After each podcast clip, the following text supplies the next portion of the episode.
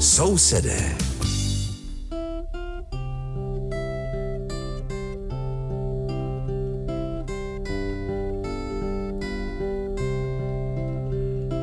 Liebe Hörerinnen und Hörer, Sie hören die Sendung Nachbarn, die den Deutschen in Tschechien gewidmet ist. Aus dem Rundfunkstudio in Karlsbad begrüßt Sie der Maler Richard und aus dem Studio in Aussig an der Elbe Veronika Kindlova.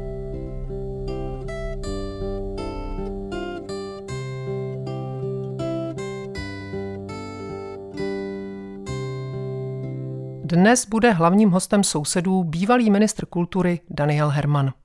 Kolega Richard Šulko si s ním povídal o minulosti, ale i současnosti a budoucnosti sudeto-německo-českých vztahů.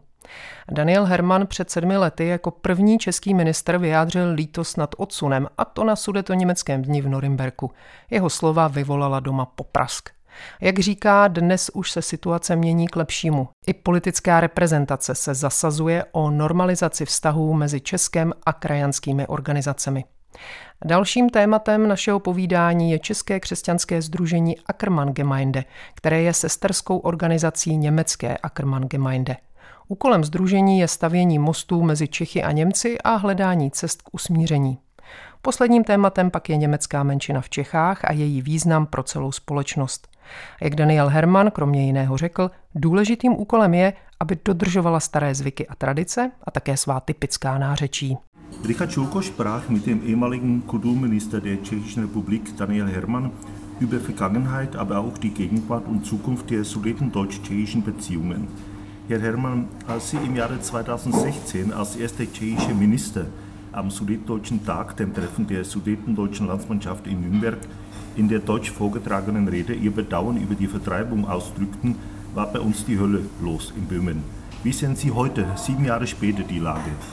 Die Lage hat sich viel verbessert, das muss man sagen. Also ich bin seit 1997 Mitglied im Koordinierungsrat des äh, Deutsch-Tschechischen äh, Diskussionsforums. Und wie gesagt, also die Situation hat sich äh, sehr gut und positiv entwickelt. Also die Vergangenheit braucht ausgearbeitet zu werden. Das braucht immer seine Zeit, das sehen wir. Und äh, ich glaube, dass wir heute unsere eigene Identität wieder entdecken.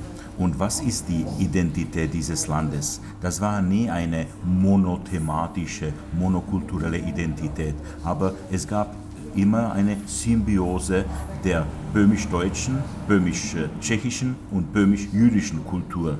Und das ist der Grund, der Kern unserer Identität. Und das ist schön. Und in diese Richtung, glaube ich, geht auch die Weiterentwicklung der Beziehungen. Wie glauben Sie, wie es weitergeht in unserem Land? Wird das weiter so gehen oder wird es nach den nächsten Wahlen ein bisschen anders verlaufen? Was also, meinen Sie? Also ich bin tiefst überzeugt davon, dass es äh, um eine und jetzt positiv gedacht eine Normalisierung geht, ja, also im positiven Sinne. Also äh, wir sind Nachbarn und wir gehören zusammen. Wir sind eine mitteleuropäische Familie. Und das wird äh, also immer mehr normal verstanden. Und auch die Politiker, die, die tschechische politische Repräsentanz versteht das so.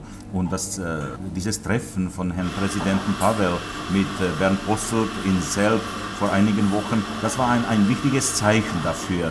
Und das, also es freut mich, dass es in diese Richtung geht. Und ich bin, wie gesagt, tiefst überzeugt davon, dass es auch weiterhin in diese Richtung gehen wird.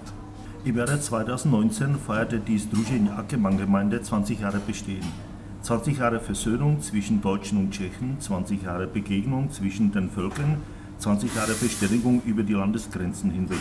Sie sind jahrzehntelang sehr eng mit der tschechischen Ankebank-Gemeinde äh, verbunden. Noch heute sind Sie ja Vorstandsmitglied. Damals sagten Sie, ich zitiere, Wertvolles muss nicht unbedingt groß sein und das gilt auch für unseren Verband. Ende des Zitats. Wie bewerten Sie die fast 25 Jahre Arbeit der Struzhin Ackermann Gemeinde? Wie sehen Sie die Zukunft dieser christlichen Vereinigung? Also die tschechische Združení Ackermann-Gemeinde ist eine Schwester der Bundesackermann-Gemeinde, die gleich nach der Vertreibung gegründet wurde 1946. Und das erste große Treffen gab es im Böhmerwald damals, im, im Dorf Heidmühle auf der bayerischen Seite. Und das war schön. Also die Persönlichkeiten wie Pater, äh, Pater Sladek, äh, Paulus Sladek, Josef Stingel, äh, Hans Schütz, das waren die Gründer. Und die haben also sehr äh, gute Gründe hingelegt. Und die tschechische Schwesterorganisation ist gegründet worden 1999 und ich war drei Perioden Vorsitzender der Združení Ackermann-Gemeinde. Und ich glaube, dass es ein wichtiges Steinchen im Mosaik der Beziehungen ist. Das ist keine Massenorganisation, aber spielt eine wichtige Rolle in dem Zusammenhang. Und auch, äh, es gibt auch also junge Aktionen äh, zusammen mit Spirala äh, auf der tschechischen Seite. Und das finde ich auch sehr schön, dass die junge Generation Interesse hat. Und ich glaube, dass es in diese Richtung weiterhin gehen wird. Und äh, wie gesagt, wir gehören zusammen und es wird mehr und mehr so verstanden ich selber als Christ kann sagen, dass es eine Art Sauerteig in der Gesellschaft ist. Eben, auf jeden Fall. Wenn man schon über den Sauerteig in der Gesellschaft spricht, soll man auch die deutsche Minderheit erwähnt werden. Die Rolle der deutschen Minderheit in Sachen Völkerverständigung zwischen den Sudetendeutschen und den Tschechen, Mähren und Schlesien ist ja bekannt. Wie schätzen Sie die Arbeit der deutschen Verbände nach 1990 ein? Also wunderbar. Wie gesagt, gehört die deutsche Kultur integral äh, zur Kultur der böhmischen Länder. Und das war immer so und Gott sei Dank ist es wieder so mehr und mehr präsent. Und ich habe meine eigene Erfahrung vor allem aus dem Böhmerwald, wo ich aufgewachsen bin. Und ich weiß, wie wichtig die Aktivität auf der Kulturebene im Böhmerwald die deutsche oder die böhmerwäldisch, echte böhmerwäldische Minderheit spielt. Und das ist auch der Fall in äh, anderen Regionen äh, von Böhmen, Mähren und Schlesien. Und ich glaube, dass es eine äh, Brückenkultur ist. Und diese Leute, diese Volksgruppe könnte diese Brückenrolle sehr gut spielen. Wie gesagt, also das Mosaik gab es immer seit immer da in, in den böhmischen Ländern und es hoffentlich wird es wieder so sein. Vielleicht nicht so massiv wie im, ich weiß nicht, im 19. Jahrhundert, aber Gott sei Dank sind wir in der Lage, dass äh, diese, diese deutsche Kultur aus den böhmischen Ländern wieder als äh, ein Steinchen im Mosaik der Kultur der böhmischen Länder verstanden wird. Was würden Sie den verbliebenen Deutschen, der deutschen Minderheit, in der Tschechischen Republik empfehlen? Also äh, ja, die eigene Kultur muss gut äh, gehalten werden. Das finde ich sehr wichtig. Die, die nächste Generation wird natürlich die, diese Staffette weiterhin äh, nehmen oder bringen. Und das ist sicherlich wichtig in den Familien, diese eigene Identität zu pflegen. Und äh, das gehört zusammen auch äh, mit den Mundarten, zum Beispiel mit den Dialekten, mit den Ortsnamen. Ja, also ganz normal als, äh, als eine eigene Identität eines konkreten Menschen. Und die Deutschen sind und waren immer so Teil der böhmischen Kultur und äh, Gesellschaft. Und wie gesagt, ich hoffe, dass es auch weiterhin so bleiben wird. Herr Herrmann, ich bedanke mich für das Gespräch und wünsche eine gute Zeit. Ja, danke sehr für die Einladung. Ich wünsche Ihnen auch alles Gute und Segen Gottes. Dankeschön.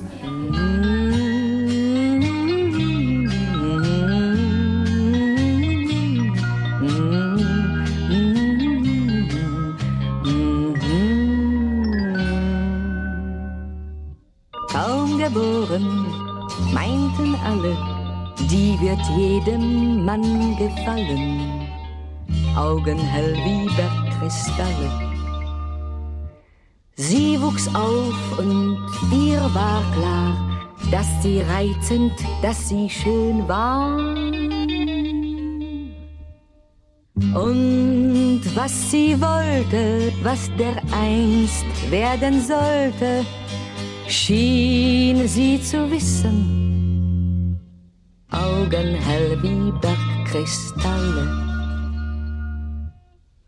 Nur im Luxus wollt sie leben, nur vom Reichtum rings umgeben.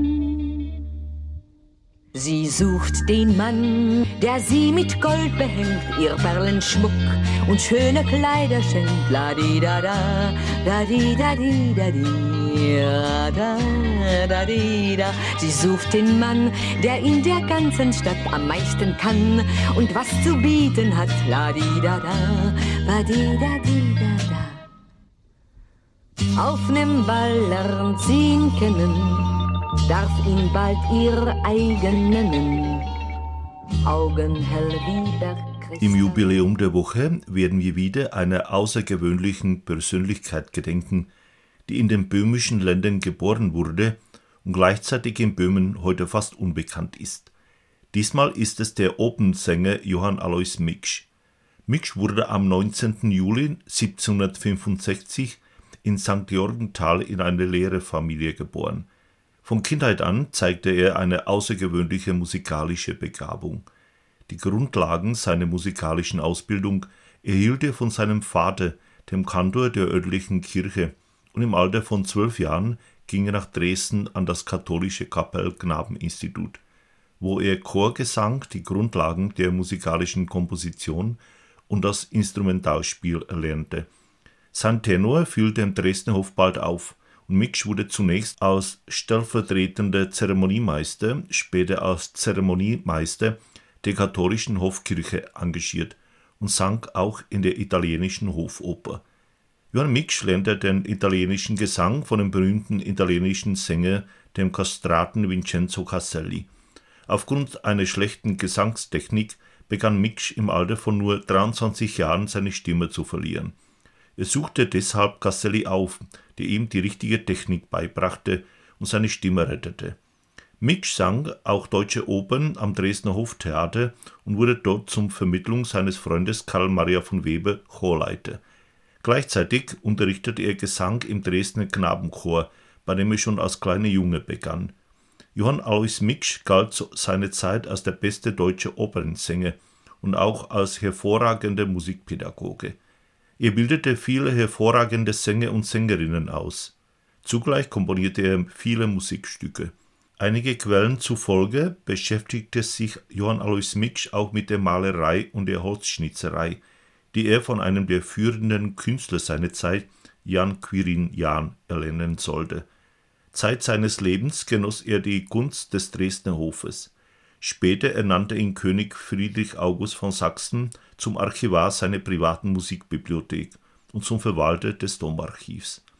Von der gesellschaftlichen Stellung Johann Alois Miksch zeugt auch die Tatsache, dass er Mitglied der Dresdner Freimaurerloge war.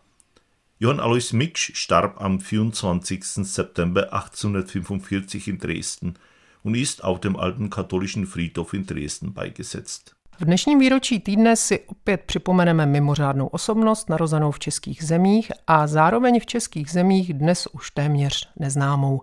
Tentokrát to bude operní pěvec Johann Alois Mikš. Narodil se 19. července 1765 v Jiřetíně pod Jedlovou v rodině učitele. Od dětství projevoval nevšední hudební nadání. Základy hudebního vzdělání získal od svého otce, kantora místního kostela, a už ve 12 letech se dostal do Drážďan na Institut katolického chlapeckého sboru, kde se učil chorovému zpěvu, základům hudební kompozice i hře na nástroje. Brzy si jeho tenoru všimli i u Drážďanského dvora a Mikš byl angažován nejprve jako zástupce ceremoniáře, později jako ceremoniář dvorního katolického kostela a zpíval také ve dvorní italské opeře. Italskému zpěvu se Johann Mikš naučil u slavného italského pěvce kastráta Vincenza Caselliho. Kvůli špatné hlasové technice začal totiž Mikš v pouhých 23 letech ztrácet hlas. Proto vyhledal Caselliho, který ho naučil správné technice a hlas tak zachránil. V Drážďanském dvorním divadle zpíval Mikš také německou operu a na přímluvu svého přítele Karla Marii von Webera se tu stal sbormistrem. Zároveň také učil zpěv v Drážďanském chlapeckém sboru, kde jako mladý začínal. Johann Alois Mikš byl ve své době ceněn jako nejlepší německý operní zpěvák a také vynikající hudební pedagog. Vychoval celou řadu mnoha výborných pěvců i pěvkyň, zároveň složil řadu hudebních skladeb. Podle některých zdrojů se Johann Alois Mikš věnoval také malování a dřevořezbě, kterým se měl vyučit u jednoho z předních umělců své doby, Jana Kvirina Jána. Po celý život se těšil přízni drážďanského dvora. V pozdějším věku ho saský král Friedrich August jmenoval archivářem své soukromé hudební knihovny a dozorcem chrámového archivu.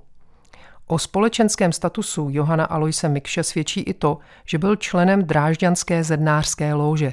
Zemřel v roce 1845 v Drážďanech a odpočívá tu na starém katolickém hřbitově. Sousedé.